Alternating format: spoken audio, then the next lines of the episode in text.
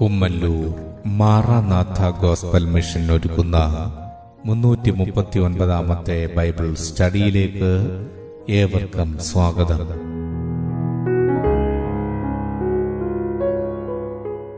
ശിഷ്യത്വം എന്ന വിഷയത്തിന്റെ ഇരുന്നൂറ്റി നാൽപ്പത്തി ഒമ്പതാം ഭാഗത്തെ ആസ്പദമാക്കി ശിഷ്യത്വത്തിന്റെ അടിസ്ഥാനം എന്ന വിഷയത്തിന്റെ എൺപത്തിരണ്ടാം ഭാഗമാണ് നിങ്ങൾ കേൾക്കുവാൻ പോകുന്നത്.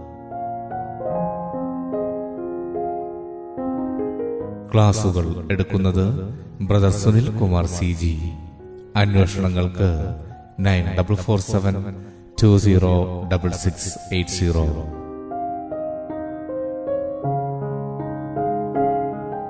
ഈ ക്ലാസുകളുടെ വീഡിയോ യൂട്യൂബിലും ലഭ്യമാണ്. Amen T V network Trivandrum Kerala. Triple nine five nine seven five nine eight zero. സൃഷ്ടാവായ ദൈവത്തിന്റെ അതിപരിശുദ്ധമായ നാമം വാഴ്ത്തപ്പെടുമാറാകട്ടെ. ശിഷ്യത്വത്തിന്റെ അടിസ്ഥാനം എന്ന വിഷയത്തോടുള്ള ബന്ധത്തിൽ പരിജ്ഞാനത്തോടെയുള്ള പങ്കുവയ്ക്കൽ. അതിൽ കർത്താവിനായി ചിലവഴിക്കുക. അതാണ് ഇവിടെ നമ്മൾ ചിന്തിക്കുവാൻ കർത്താവിൽ ആഗ്രഹിക്കുന്നത്. നമുക്കറിയാം യേശുക്രിസ്തുവിനെ രക്ഷകനും കർത്താവും പാവമോചകനുമായി സ്വീകരിച്ച് കർത്താവിനെ അനുഗമിക്കുവാൻ സമർപ്പിക്കപ്പെട്ടൊരു ശിഷ്യനെ സംബന്ധിച്ച് അവനെ ദൈവം വിലയ്ക്ക് വാങ്ങിയിരിക്കുകയാണ്. പരിശുദ്ധാത്മാവിന് വസിക്കുവാനുള്ള മന്ദിരമായിട്ട് അവനെ വിലയ്ക്ക് വാങ്ങിയിരിക്കുകയാണ്. അതുകൊണ്ട് തന്നെ ഒരു ശിഷ്യൻ അവന്റെ സാമ്പത്തിക വിഷയങ്ങളിൽ അവൻ ചെയ്യുന്നതെല്ലാം കർത്താവിനാണ് ചെയ്യുന്നത്. കർത്താവ് നിമിത്തമാണ് ചെയ്യുന്നത്. കർത്താവിന്റെ ആലോചന പ്രാപിച്ചാണ് ചെയ്യുന്നത്. അങ്ങനെയാണ് ചെയ്യേണ്ടത്. എങ്കിൽ പോലും അതിലുപരിയായി നമ്മുടെ ചിന്തകൾക്കും കാഴ്ചപ്പാടുകൾക്കും ഒക്കെ ഉപരിയായി. ഒരു വേള മറ്റാർക്കും തന്നെ മനസ്സിലാക്കാനോ ഉൾക്കൊള്ളാനോ കഴിയാത്ത തരത്തിൽ എന്തിനേറെ നമുക്ക് പോലും ഒരു വേള മാറി നിന്ന് ചിന്തിച്ചാൽ എന്തിനിത് ചെയ്തു എന്ന് തോന്നുന്ന തരത്തിൽ ചില ക്രമീകരണങ്ങൾ സാമ്പത്തിക വിഷയങ്ങൾ ചെയ്യുവാൻ ദൈവം ചില വേളകളിൽ ശിഷ്യന്മാരോട് ഇടപെടാറുണ്ട്. എല്ലാത്തിനുപരിയായി. അതാണ് കർത്താവിനായി ചിലവഴിക്കുക എന്നുള്ള വിഷയത്തോടുള്ള ബന്ധത്തിൽ നമ്മൾ ചിന്തിക്കുന്നത്. എല്ലാം കർത്താവിനായി തന്നെ എന്നാൽ അതിലുപരിയായി. നമുക്ക് പോലും അതിശയം തോന്നും എങ്ങനെ ഞാനത് ചെയ്തു? എന്തുകൊണ്ടത് ചെയ്തു? നമുക്ക് പോലും ഉത്തരം കിട്ടാത്ത തരത്തിൽ പരിശുദ്ധാത്മാവിന്റെ ഇടപെടൽ. ഇത് അപ്പോസ്റ്റല പ്രവൃത്തിയിലും സുവിശേഷത്തിലും ഒക്കെ കർത്താവിനെ അനുഗമിക്കുവാൻ ഉറച്ചവരുടെ ജീവിതത്തിൽ നമുക്ക് കാണാൻ കഴിയുന്നുണ്ട്.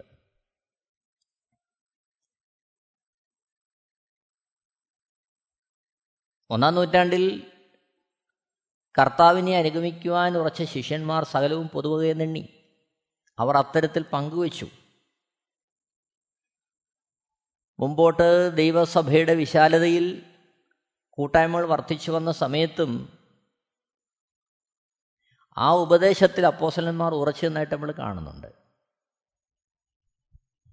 എന്നാൽ അതിലുപരിയായ ചില ഇടപെടലുകൾ പരിശുദ്ധാത്മാവിനാൽ ശിഷ്യന്മാരെടുത്തതായി നമ്മൾ കാണുന്നുണ്ട്. അതാണ് കർത്താവിനെ ചിലവഴിക്കുക എന്നുള്ള വിഷയത്തോടുള്ള ബന്ധത്തിൽ നമ്മളിവിടെ ചിന്തിക്കാൻ ആഗ്രഹിക്കുന്നത്. നമ്മുടെ ജീവിതത്തിൽ അതുണ്ടാകും നമുക്ക് തന്നെ അതിശയം തോന്നും എന്തിന് ഞാൻ ചെയ്തു? അതേ രീതിയിൽ പരിശുദ്ധാത്മാവ് നമ്മളെ നിർബന്ധിക്കുന്ന വേളകളുണ്ടാകും എല്ലാ ധാരണകൾക്കും എല്ലാ പരിമിതികൾക്കുപരിയായി ആ രീതിയിൽ പ്രവർത്തിക്കുവാൻ. അതാണ് നമ്മളിവിടെ വിചിന്തനം ചെയ്യുന്നത്. യോഹന്നാൻ എഴുതിയ സുവിശേഷം പന്ത്രണ്ടാമത്തെ അധ്യയത്തിൽ അതിന്റെ ഒന്നു മുതലുള്ള വാക്യങ്ങൾ വായിക്കുമ്പോൾ യേശു മരിച്ചവരിൽ നിന്ന് ഉയർപ്പിച്ച ലാസർ പാർത്ത ബഥാന്യയിലേക്ക് യേശു പെസഹായ്ക്ക് ആറ് ദിവസം മുമ്പേ വന്നു. രണ്ടാമത്തെ വാക്യം. അവിടെ അവർ അവനൊരു അത്താഴമൊരുക്കി മാർത്ത ശുശ്രൂഷ ചെയ്തു. ലാസരോ അവനോടുകൂടെ പന്തിയിൽ ഇരുന്നവരിൽ ഒരുവനായിരുന്നു. മൂന്ന് മുതലുള്ള വാക്യങ്ങൾ. അപ്പോൾ മറിയ വിലയേറിയ സ്വച്ഛ ജഡമാംസി തൈലം ഒരു റാത്തലെടുത്ത് യേശുവിന്റെ കാലിൽ പൂശി തന്റെ തലമുടി കൊണ്ട് കാൽ തുവർത്തി. തൈലത്തിന്റെ സൗരഭ്യം കൊണ്ട് വീട് നിറഞ്ഞു. നാലാമത്തെ വാക്യം. എന്നാൽ അവന്റെ ശിഷ്യന്മാരിൽ ഒരുത്തനായി അവനെ കാണിച്ചു കൊടുക്കാനുള്ള യൂത ഇസ്കൊരിയോത്താവ്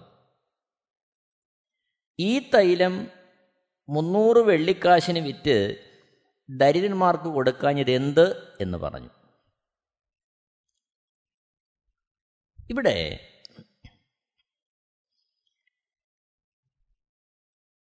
മാർത്ത അത്താഴമൊരുക്കുന്ന ശുശ്രൂഷയിലായിരിക്കുമ്പോൾ മറിയ വിലയേറിയ സ്വച്ഛ ജഡമാംസി തൈലം യേശുക്രിസ്തുവിന്റെ കാലിൽ പൂശി തലമുടി കൊണ്ട് ആ കാൽ തുപർത്തുകയാണ് അപ്പോഴാണ് യൂതായുസ്കുര്യോത്താവിന്റെ ചോദ്യം ഈ തൈലം മുന്നൂറ് വെള്ളിക്കാശിന് വിറ്റ് ദരിദ്രന്മാർക്ക് കൊടുക്കാഞ്ഞത് എന്ത്? അപ്പോൾ യേശു പറയുന്ന ഒരു കാര്യമുണ്ട്. ഏഴാമത്തെ വാക്യത്തിൽ യേശുവോ അവളെ വിടുക. എന്റെ ശവസംസ്കാര ദിവസത്തിനായി അവളിത് സൂക്ഷിച്ചു എന്നിരിക്കട്ടെ. എട്ടാമത്തെ വാക്യം. ദരിദ്രന്മാർ നിങ്ങൾക്ക് എല്ലായ്പ്പോഴും അടുക്ക ഉണ്ടല്ലോ ഞാൻ എല്ലായ്പ്പോഴും അടുക്ക ഇല്ലതാനും എന്ന് പറഞ്ഞു. ഈ ഭാഗം നാം വളരെ ശ്രദ്ധിക്കേണ്ടതാണ്. ഏഴാമത്തെ വാക്യത്തിൽ യേശുക്രിസ്തു പറയുന്നത് അവളെ വിടുക മറിയയെ അവൾ ഇത് ചെയ്യുന്നത് യേശുക്രിസ്തുവിന്റെ ശവസംസ്കാര ദിവസത്തിനായിട്ട് എന്നിരിക്കട്ടെ എന്ന് പറയുകയാണ്. ഒരു വേള മറിയ ഇത് അറിഞ്ഞിട്ടൊന്നുമല്ല എന്ത് ചെയ്യുന്നത്? അത് ചെയ്യുന്നത്. യേശുക്രിസ്തു അത്താഴത്തിന് ആ ഭവനത്തിലെത്തിയപ്പോൾ ഒരു ആത്മപ്രേരണയാൽ പരിശുദ്ധാത്മാവിന്റെ ഒരു സമ്മർദ്ദത്താൽ ഒരു നിയോഗത്താൽ ആ തൈലമെടുത്ത് യേശുക്രിസ്തുവിന്റെ കാലിൽ അവൾ പൂശി തലമുടി കൊണ്ട് ആ കാൽ തുവർത്തുകയാണ്. നോക്കണം യൂതയുടെ വാക്കിൽ നിന്ന് നമുക്ക് മനസ്സിലാക്കാൻ കഴിയുന്നത് അഞ്ചാമത്തെ വാക്യത്തിൽ നിന്ന് ആ തൈലം മുന്നൂറ് വെള്ളിക്കാശിന് വിലയൊത്ത തൈലം. അപ്പോൾ അത്രയും വിലയേറിയ തൈലമാണ് യേശുക്രിസ്തുവിന്റെ കാലിൽ അവൾ പൂശുന്നത്. പക്ഷേ അത് എന്നേക്കും ഘോഷിക്കപ്പെടുവാൻ തക്കവണ്ണം ഉള്ളൊരു ദൗത്യം അവൾ നിവർത്തിക്കുന്നതായിട്ട് മാറുകയാണ്. തൈലം പൂശി യേശുക്രിസ്തുവിന്റെ മരണ അടക്ക പുനരുദ്ധാനത്തിന്റെ ആ ഒരു നിദാനമായിട്ട് ആ കാര്യങ്ങളെ മാറുക അവിടെ. അപ്പോൾ ഇത് പരിശുദ്ധാത്മ പ്രേരണയിൽ അവൾ ചെയ്യുന്നു. അത്രയും വിലയേറിയ തൈലം. അവിടെ യൂത പറയുന്നൊരു കാര്യമുണ്ട്. ഇത് വിറ്റ് ദരിദ്രർക്ക് കൊടുക്കാമല്ലോ.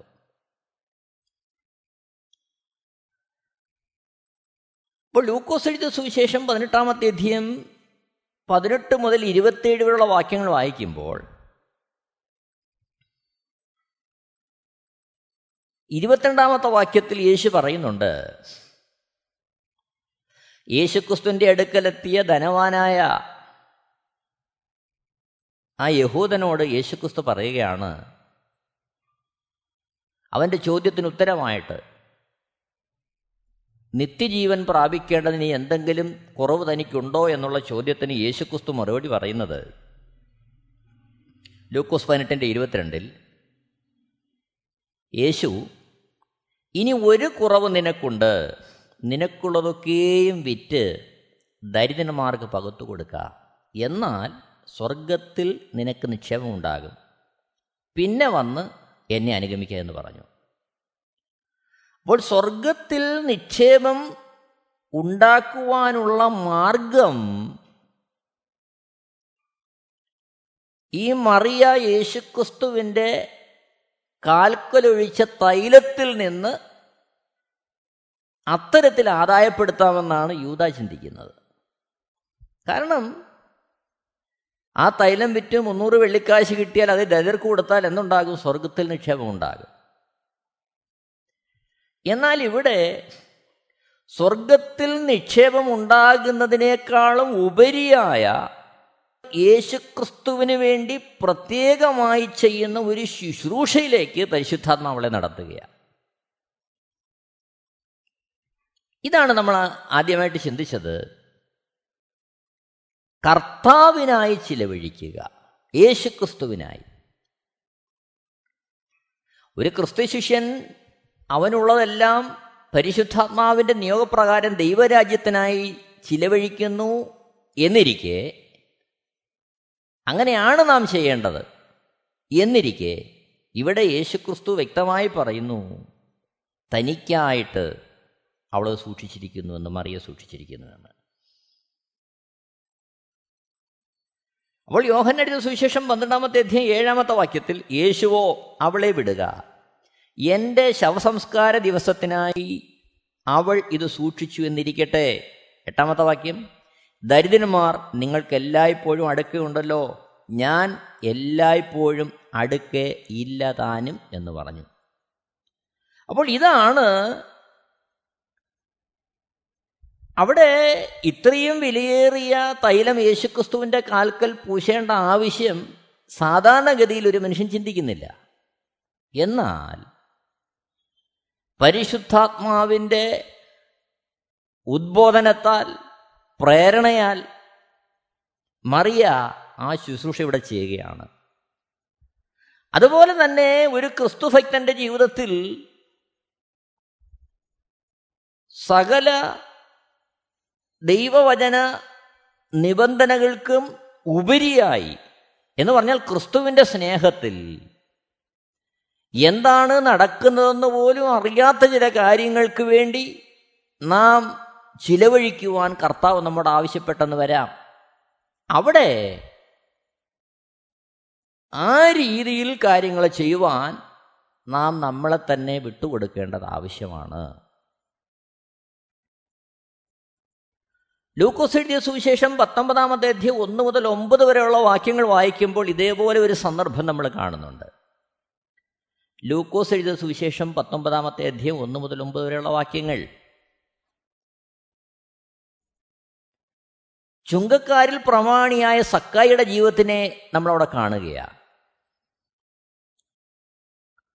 യേശുക്രിസ്തു എങ്ങനെയുള്ളവനെന്ന് കാണുവാൻ ആഗ്രഹിക്കുന്ന സക്കായി പുരുഷാര നിമിത്തം യേശുക്രിസ്തുവിന്റെ അടുത്തേക്ക് വരുവാൻ കഴിയാതെ കാട്ടത്തിമേൽ കയറിയിരുന്ന് യേശുക്രിസ്തു വരുന്നത് നോക്കിയിരിക്കുന്നു സക്കായി. ലൂക്കോസ് എഴുതിയ സുവിശേഷം പത്തൊൻപതാമത്തെ അധ്യായന്റെ അഞ്ചാമത്തെ വാക്യത്തിൽ യേശുക്രിസ്തു ആ സ്ഥലത്ത് വരുമ്പോൾ സക്കായിയെ വിളിക്കുന്നതായിട്ട് കാണുകയാണ് ലൂക്കോസ് എഴുതിയ സുവിശേഷം പത്തൊൻപതാമത്തെ അധ്യയം അഞ്ചാമത്തെ വാക്യം. അവൻ ആ സ്ഥലത്തെത്തിയപ്പോൾ മേലോട്ട് നോക്കി. സക്കായിയെ വേഗം ഇറങ്ങി വാ. ഞാൻ ഇന്ന് നിന്റെ വീട്ടിൽ പാർക്കേണ്ടതാകുന്നു എന്നവനോട് പറഞ്ഞു. എട്ടാമത്തെ വാക്യത്തിൽ അതിന് സക്കായി പ്രതികരിക്കുന്നത് കാണുകയാണ്. അഞ്ചാമത്തെ വാക്യത്തിൽ യേശുക്രിസ്തുവിന്റെ വാക്ക് കേൾക്കുന്ന സക്കായി തിരക്കിട്ട് ആ കാട്ടത്തിൽ നിറങ്ങി താഴേക്ക് വരുന്നു. എട്ടാമത്തെ വാക്യത്തിലേക്ക് വരുമ്പോൾ സക്കായി പ്രതികരിക്കുന്നു. സക്കായിയോ നിന്ന് കർത്താവിനോട് കർത്താവേ എന്റെ വസ്തുവകയിൽ പാതി ഞാൻ ദരിദ്രർക്ക് കൊടുക്കുന്നുണ്ട്. വല്ലതും ചരിവായി വാങ്ങിയിട്ടുണ്ടെങ്കിൽ നാല് മടങ്ങ് മടക്കി കൊടുക്കുന്നു എന്ന് പറഞ്ഞു. ശ്രദ്ധിക്കണമേ. യേശുക്രിസ്തുവിന്റെ വാക്കിതാണ് സക്കായിയെ വേഗം ഇറങ്ങി വാ. ഞാൻ ഇന്ന് നിന്റെ വീട്ടിൽ പാർക്കേണ്ടതാകുന്നു. എനിക്കിന്ന് നിന്റെ കൂടെ പാർക്കണം. നിന്റെ വീട്ടിലേക്ക് ഞാൻ വരികയാണ്. എന്നാൽ യേശുക്രിസ്തുവിന്റെ വാക്ക് കേൾക്കുന്ന സക്കായിയുടെ പ്രതികരണം ഒരു മനുഷ്യനും പ്രതീക്ഷിക്കാത്ത തരത്തിലുള്ള പ്രതികരണം. ആ സക്കായി ജനിച്ച ആ പ്രമാണത്തിൽ അനുശാസിക്കുന്നതിനുപരിയായ ഒരു പ്രവൃത്തിയിലേക്ക് സക്കായി കടക്കുകയാണ്. ചുങ്കക്കാരിൽ പ്രധാനി എന്നുള്ള തരത്തിൽ ചരിവായി വാങ്ങിയിട്ടുണ്ടാകും. തന്റെ അധികാരവും സ്ഥാനവും പദവിയും തന്റെ ആ സ്ഥാനമാനങ്ങളൊക്കെ ഉപയോഗിച്ച് സക്കായി തനിക്ക് ലഭിക്കാനുള്ളതിൽ കൂടുതൽ പിരിക്കുന്നുണ്ടാകും. പക്ഷേ യേശുക്രിസ്തു തന്റെ വീട്ടിൽ പാർക്കുന്നു അതിനുവേണ്ടി അവിടുന്ന് തയ്യാറാകുന്നു എന്ന വാക്ക് കേൾക്കുമ്പോൾ സക്കായി പറയുന്നൊരു കാര്യം എന്റെ വസ്തുവകയിൽ പാതി ഞാൻ ദരിദ്രർക്ക് കൊടുക്കുന്നുണ്ട്. വല്ലതും ചതിവായി വാങ്ങിയിട്ടുണ്ടെങ്കിൽ നാല് മടങ്ങ് മടക്കി കൊടുക്കുന്നു. അപ്പോൾ യഹൂദന് ലഭിച്ചിരിക്കുന്ന പ്രമാണമനുസരിച്ച് ലേവ്യാ പുസ്തകം ആറാമത്തെ അധ്യയം ഒന്ന് മുതൽ അഞ്ച് വരെയുള്ള വാക്യങ്ങൾ വായിക്കുമ്പോൾ ലേവ്യാ പുസ്തകം ആറാമത്തെ അധ്യയം ഒന്ന് മുതൽ അഞ്ച് വരെയുള്ള വാക്യങ്ങൾ. ഒന്നാമത്തെ അധ്യയം മുതൽ നമ്മൾ വായിക്കണം ആ ഭാഗം. അഞ്ചാം നാലാമത്തെ വാക്യം നമ്മൾ കാണുന്നത് അവൻ പിഴച്ച് കുറ്റക്കാരനായാൽ താൻ മോഷ്ടിച്ചതോ വഞ്ചിച്ചെടുത്തതോ തന്റെ പക്കൽ ഏൽപ്പിച്ചതോ കാണാതെ പോയിട്ട് താൻ കണ്ടതോ? അഞ്ചാമത്തെ വാക്യത്തിൽ താൻ കള്ളസത്യം ചെയ്ത് എടുത്തതോ ആയതൊക്കെയും മുതലോട് അഞ്ചിലൊന്നു കൂട്ടി പകരം കൊടുക്കണം. അകൃത്യാഗം കഴിക്കുന്ന നാളിൽ അവൻ അത് ഉടമസ്ഥന് കൊടുക്കണം. എന്ത് ചെയ്താൽ മതി? മോഷ്ടിച്ചത് വഞ്ചിച്ചെടുത്തത് തന്റെ പക്കൽ ഏൽപ്പിച്ചത് അത് കാണാതെ പോയിട്ട് താൻ കണ്ടത്. ഇതൊക്കെ എന്ത് ചെയ്താൽ മതി? കള്ളസത്യം ചെയ്തെടുത്തത്. ഇതിനൊക്കെ പരിഹാരം വരുവാൻ അഞ്ചിലൊന്ന് കൂടി കൊടുത്താൽ മതി. നൂറ് എന്ന സ്ഥാനത്ത് നൂറ്റി ഇരുപത് കൊടുക്കുമ്പോൾ പ്രശ്നം തീരും. ന്യായപ്രമാണപ്രകാരം. എന്നാൽ ഇവിടെ ഇതാ സക്കായി പറയുന്ന കാര്യം നാല് മടങ്ങ് മടക്കി കൊടുക്കുകയാണ്. നൂറിന്റെ സ്ഥാനത്ത് നൂറ്റി ഇരുപത് കൊടുത്താൽ പ്രശ്നം ന്യായപ്രമാണപ്രകാരം അത് പരിഹരിക്കപ്പെടും എന്നിരിക്കെ നൂറിന്റെ സ്ഥാനത്ത് നാനൂറ് കൊടുക്കുവാൻ തക്കവണ്ണം. അതും പോരാ. സ്വർഗത്തിൽ നിക്ഷേപം ഉണ്ടാകുവാൻ തക്കവണ്ണം തന്റെ വസ്തുവകയിൽ പാതി വിറ്റ് ദരിദ്രർക്ക് കൊടുക്കുവാനും സക്കായി തയ്യാറാകുകയാണ്. അപ്പോൾ എല്ലാ പ്രമാണങ്ങളെക്കാളും ഉപരിയായി കർത്താവിനുള്ള സ്നേഹത്തിൽ പരിശുദ്ധാത്മാവിനാൽ ഉത്തേജിതമായ തന്റെ മനസാക്ഷിയിൽ നിന്ന് നിർലോഭമായി കൊടുക്കുവാൻ ആര് തയ്യാറാകുകയാണ് സക്കായി തയ്യാറാകുകയാണ്. സക്കായിക്ക് ലഭ്യമായിരിക്കുന്ന പ്രമാണം വെച്ച് നോക്കിയാൽ അവിടെ ഒന്നും ഇത് കാണാൻ കഴിയത്തില്ല. എന്നാൽ യേശുക്രിസ്തുവിനുള്ള സ്നേഹത്തിന്റെ അടിസ്ഥാനത്തിൽ അവിടുത്തെ വാക്കിന്റെ മുമ്പാകെ സമർപ്പിക്കപ്പെട്ട സക്കായി ഒരു പുതിയ സൃഷ്ടിയാകുന്നു ഒരു പുതിയ മനുഷ്യനാകുന്നു. ആ പുതിയ മനുഷ്യന്റെ പ്രദർശനമാണ് നമ്മളവിടെ കാണുന്നത്. തനിക്ക് ലാഭമായിരുന്നു താൻ വിട്ടുകളയുകയാണ്. അപ്പോൾ ഇതാണ് കർത്താവിൽ കർത്താവിനെന്ന വണ്ണം കർത്താവിനായി ചെലവഴിക്കുന്ന അവസ്ഥയിലേക്ക് മാറുന്ന ആ ഒരു സാഹചര്യം. മത്തായി സുവിശേഷം ആറാമത്തെ അധ്യയം പത്തൊൻപത് ഇരുപത് വാക്യങ്ങൾ നമ്മൾ കാണുന്നുണ്ട് പുഴുവും തുരുമ്പും കെടുക്കുകയും കളന്മാർ തുരന്ന് മോഷ്ടിക്കുകയും ചെയ്യുന്ന ഈ ഭൂമിയിൽ നിങ്ങൾ നിക്ഷേപം സ്വരൂപിക്കരുത്. പുഴുവും തുരുമ്പും കെടുക്കാതെയും കള്ളന്മാർ തുരന്ന് മോഷ്ടിക്കാതെയും ഇരിക്കുന്ന സ്വർഗത്തിൽ നിക്ഷേപം സ്വരൂപിച്ചു കൊള്ളുവിൻ സ്വർഗത്തിൽ നിക്ഷേപം സ്വരൂപിച്ചു കൊള്ളുവിൻ അപ്പോൾ ഇവിടെ പുഴുവും തുരുമ്പും കെടുക്കുന്ന കള്ളന്മാർ തുരന്ന് മോഷ്ടിക്കുന്ന ഈ ഭൂമിയിലെ നിക്ഷേപം പിൻവലിച്ചിട്ട് സക്കായി സ്വർഗത്തിൽ നിക്ഷേപം സ്വരൂപിക്കുകയാണ്. വസ്തുവകയിൽ പാതി വിറ്റ് ദരിദ്രന്മാർക്ക് കൊടുക്കുന്നു. ചെരുവായി വാങ്ങി നാല് മടങ്ങ് മടക്കി കൊടുക്കുന്നു. എന്നെ കേൾക്കുന്ന പ്രിയരെ ക്രിസ്ത്യ ജീവിതത്തിൽ നമ്മുടെ ജീവിതത്തിലും പലപ്പോഴും ഇങ്ങനെയുള്ള അനുഭവങ്ങൾ ഉണ്ടാകും. ചില സന്ദർഭങ്ങളിൽ പരിശുദ്ധാത്മാവ് നമ്മുടെ എല്ലാ ചിന്താധാരകൾക്കും കാഴ്ചപ്പാടുകൾക്കൊക്കെ ഉപരിയായി. നമ്മുടെ ഹൃദയത്തോട് ചിലപ്പോൾ ഇടപെട്ടെന്ന് വരും. ഈ കാര്യം ചെയ്യുക. നാനാവശങ്ങൾ പരിശോധിച്ചാലും നമുക്കതിൽ ഉത്തരം കണ്ടെത്താൻ കഴിഞ്ഞെന്ന് വരത്തില്ല. എന്തുകൊണ്ടാണ് ഇതിങ്ങനെ? പക്ഷേ അങ്ങനെ ഒരു ചിന്തയിൽ നമ്മൾ കുടുങ്ങിപ്പോകാതെ അതിന്റെ നാനാവശങ്ങളെ പരിശോധിക്കുവാൻ തക്കോണം ആ രീതിയിൽ തുനിയാതെ ദൈവത്തിന്റെ ആത്മാവാണ് നമ്മുടെ ഹൃദയത്തിൽ അതിനുവേണ്ടി പ്രേരണ തരുന്നതെന്ന് ഉറപ്പായി കഴിഞ്ഞാൽ അതിന്റെ അതുകൊണ്ട് എനിക്കുണ്ടാകുന്ന നഷ്ടം എന്തെന്ന് ചിന്തിക്കാതെ ദൈവരാജ്യ നിമിത്തം കർത്താവിനായി ചിലവഴിക്കുവാൻ ചിലവായി പോകുവാൻ ദൈവം നമ്മളെക്കുറിച്ച് ആഗ്രഹിക്കുകയാണ്. അത് കർത്താവിനായി പ്രത്യേകം ചിലവഴിക്കുന്നതിന് തുല്യമാണ്. മർക്കോസ് എഴുതിയ സുവിശേഷം പന്ത്രണ്ടാമത്തെ അധ്യയം നാൽപ്പത്തൊന്ന് മുതൽ നാൽപ്പത്തി മൂന്ന് വരെയുള്ള വാക്യങ്ങൾ വായിക്കുമ്പോൾ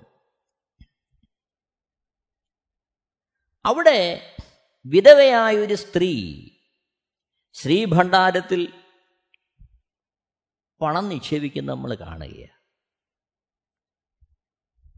നാൽപ്പത്തൊന്ന് നാൽപ്പത്തിരണ്ട് വാക്യങ്ങളിൽ പിന്നെ യേശു ശ്രീഭണ്ഡാരത്തിന് നേരെ ഇരിക്കുമ്പോൾ പുരുഷാരം ഭണ്ഡാരത്തിൽ പണം ഇടുന്നത് നോക്കിക്കൊണ്ടിരുന്നു. ധനവാന്മാർ പലരും വളരെ ഇട്ടു ദരിദ്രയായ ഒരു വിധവ വന്ന് ഒരു പൈസയ്ക്ക് ശരിയായ രണ്ട് കാശിട്ടു. നാൽപ്പത്തി മൂന്നാമത്തെ വാക്യത്തിലേക്ക് വരുമ്പോൾ അപ്പോൾ അവൻ ശിഷ്യന്മാരെ അടുക്കൽ വിളിച്ചു. ഭണ്ഡാരത്തിലിട്ട എല്ലാവരേക്കാളും ഈ ദരിദ്രയായ വിധവ അധികം ഇട്ടിരിക്കുന്നു എന്ന് ഞാൻ സത്യമായിട്ട് നിങ്ങളോട് പറയുന്നു.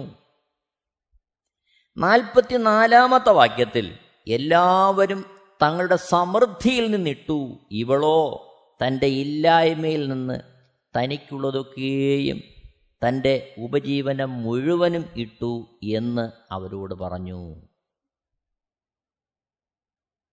ഇവിടെ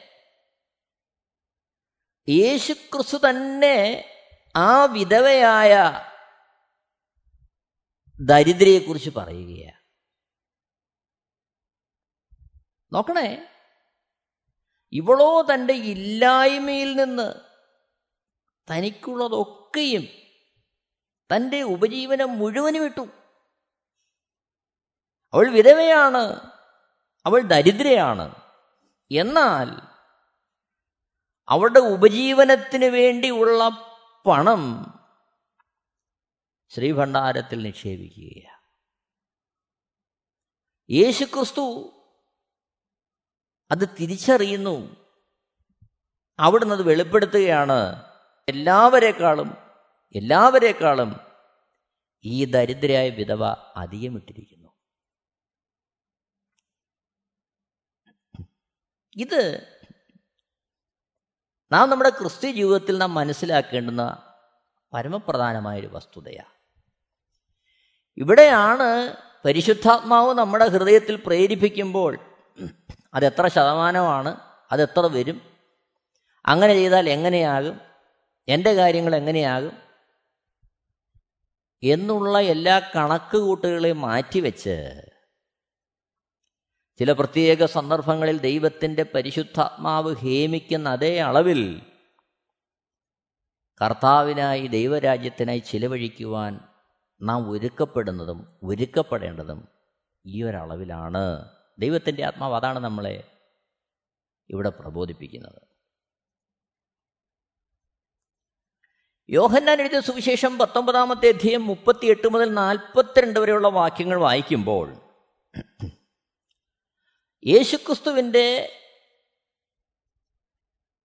ക്രൂശിക്കപ്പെട്ട ശരീരം കല്ലറയിൽ അടക്കം ചെയ്യുന്നതിനുള്ള ബന്ധത്തിൽ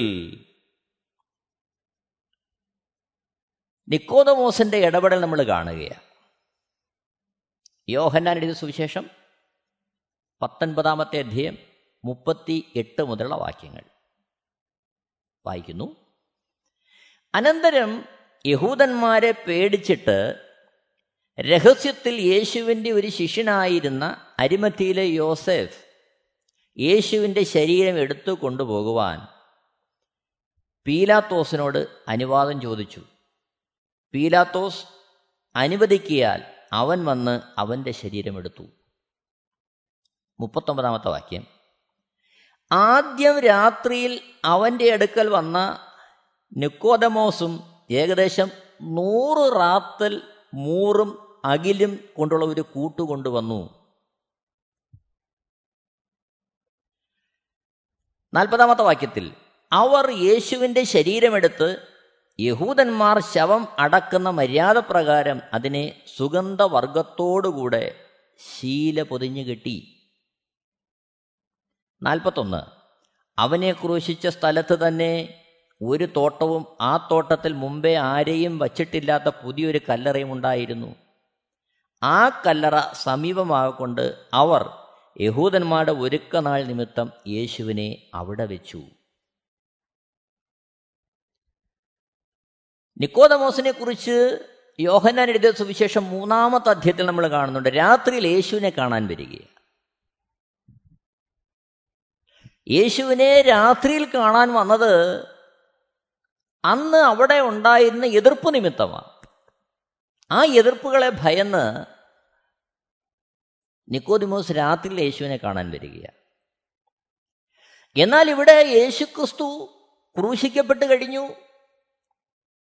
ശിഷ്യന്മാർ ഒന്നടങ്കം ഭയത്തിലായി. കാരണം എല്ലാവരുടെയും പ്രതീക്ഷ എന്തായിരുന്നു? യേശുക്രിസ്തു രാജാവാകും എന്നതായിരുന്നു പ്രതീക്ഷ. രാജാവാകുമെന്ന പ്രതീക്ഷയെ തകർത്തുകൊണ്ട് യേശുക്രിസ്തു ഇവിടെ പിടിക്കപ്പെട്ടു. യേശുക്രിസ്തുവിനെ അവർ ക്രൂശിച്ചു കൊല്ലുകയാണ്. ഒരർത്ഥത്തിൽ ധൈര്യം ചോർന്നു പോകേണ്ട സമയമാണത്. എന്നാൽ ഇവിടെ ഇതാ രാത്രിയിൽ മറ്റുള്ളവരെ ഭയന്ന് യേശുവിനെ കാണുവാൻ വന്ന നിക്കോദമോസ് മറ്റുള്ളവർ പേടിച്ചരണ്ടിരിക്കുമ്പോൾ പരിശുദ്ധാത്മാവിനാൽ ധൈര്യം പൂണ്ട് നൂറ് റാത്തൽ മൂറും അകിലും കൊണ്ടുവന്ന് യേശുക്രിസ്തുവിന്റെ ശരീരം പൊതിഞ്ഞു കിട്ടുവാൻ തയ്യാറാകുകയാണ് കർത്താവിനായി തന്നെ താൻ ചെയ്യുന്ന ആ ഒരവസ്ഥ. എന്നെ കേൾക്കുന്ന പ്രിയരെ ഇവിടെയാണ് കർത്താവിനായി അതായത് നമ്മുടെ എല്ലാ എല്ലാ അനുഭവങ്ങൾക്കും സാഹചര്യങ്ങൾക്കും ഉപരിയായി പരിചയങ്ങൾക്കും ഉപരിയായി ദൈവാത്മാവിന്റെ വ്യക്തവും ശക്തവുമായ ഇടപെടൽ നമ്മുടെ ജീവിതത്തിൽ ഉണ്ടാകുമ്പോൾ അതുമൂലം ഉണ്ടാകുന്ന നഷ്ടങ്ങളെ നാം പരിഗണിക്കാതെ കർത്താവിനായി ചിലവഴിക്കുവാൻ ചിലവായി പോകുവാൻ നാം തയ്യാറാകുന്ന അങ്ങനെയാണ്. എന്നെ കേൾക്കുന്ന പ്രിയരെ ഓർക്കുക കർത്താവിന്റെ സ്നേഹത്തിൽ ദൈവരാജ്യത്തിൽ നിക്ഷേപിക്കുന്നവരായി തീരുവാൻ. കർത്താവിന്റെ സ്നേഹത്തിൽ വിലയ്ക്ക് വാങ്ങപ്പെട്ടവരാണ് നാം ഇവിടേക്കൊന്നും കൊണ്ടുവന്നിട്ടില്ല ഇവിടെ നിന്ന് നാം ഒന്നും കൊണ്ടുപോകുന്നതുമില്ല എന്ന ആത്മീയമായ സത്യം ഉൾക്കൊണ്ടുകൊണ്ട് സമ്പത്തിന് അടിമപ്പെട്ടു പോകാതെ പേരിനും പ്രശസ്തിക്കും അംഗീകാരത്തിനും ആദരവിനും ഒന്നും വേണ്ടി ആഗ്രഹിക്കാതെ കർത്താവ് നിമിത്തം കർത്താവിനായി ചിലവഴിക്കുവാൻ ചിലവായി പോകുവാൻ ദൈവത്തിന്റെ പരിശുദ്ധാത്മാവ് നമ്മൾ ഓരോരുത്തരെയും ശക്തീകരിക്കട്ടെ. പുഴുവും തുരുമ്പും കെടുക്കുകയും കള്ളന്മാർ തുരന്ന് മോഷ്ടിക്കുകയും ചെയ്യുന്ന ഈ ഭൂമിയിൽ നിക്ഷേപം സ്വരൂപിക്കാതെ പുഴുവും തുരുമ്പും കെടുക്കാതെ കള്ളന്മാർ തുരന്നു മോഷ്ടിക്കാതെയും ഇരിക്കുന്ന സ്വർഗത്തിൽ നിക്ഷേപം സ്വരൂപിക്കുവാൻ നമുക്ക് ഓരോരുത്തർക്കും നമ്മുടെ ക്രിസ്ത്യ ജീവിതത്തിൽ തീരട്ടെ ഈ ലോകത്തോട് അനുരൂപമാകുക എന്നുള്ളതല്ല നമ്മുടെ ലക്ഷ്യം അതല്ല നമ്മളെ വിളിച്ചതിന്റെ ഉദ്ദേശം. മറിച്ച് നമ്മുടെ പൗരത്വം സ്വർഗത്തിലാണെന്ന് തിരിച്ചറിഞ്ഞ് ആ സ്വർഗത്തിൽ നിക്ഷേപിച്ച് പരിശുദ്ധാത്മാവിന്റെ ഉപദേശത്താൽ വിജയകരമായൊരു ക്രിസ്ത്യജീവൻ നയിക്കുവാൻ നമ്മളെ നമുക്ക് സമ്പൂർണമായി കർത്താവിന്റെ പാതപീഠത്തിൽ സമർപ്പിക്കാം. അതിനായി നമുക്കൊരുങ്ങാം പ്രാർത്ഥിക്കാം. ദൈവം എല്ലാവരെയും ധാരാളമായിട്ട് അനുഗ്രഹിക്കട്ടെ. ദൈവത്തിന്റെ ശ്രേഷ്ഠമായ നാമം വാഴ്ത്തപ്പെടുമാറാകട്ടെ. ആമേൻ. Amen T V network Christian internet channel സുവിശേഷീകരണത്തിന്റെ വ്യത്യസ്ത മുഖം തേടിയുള്ള യാത്ര YouTube and Facebook. Amen T V network Trivandrum Kerala.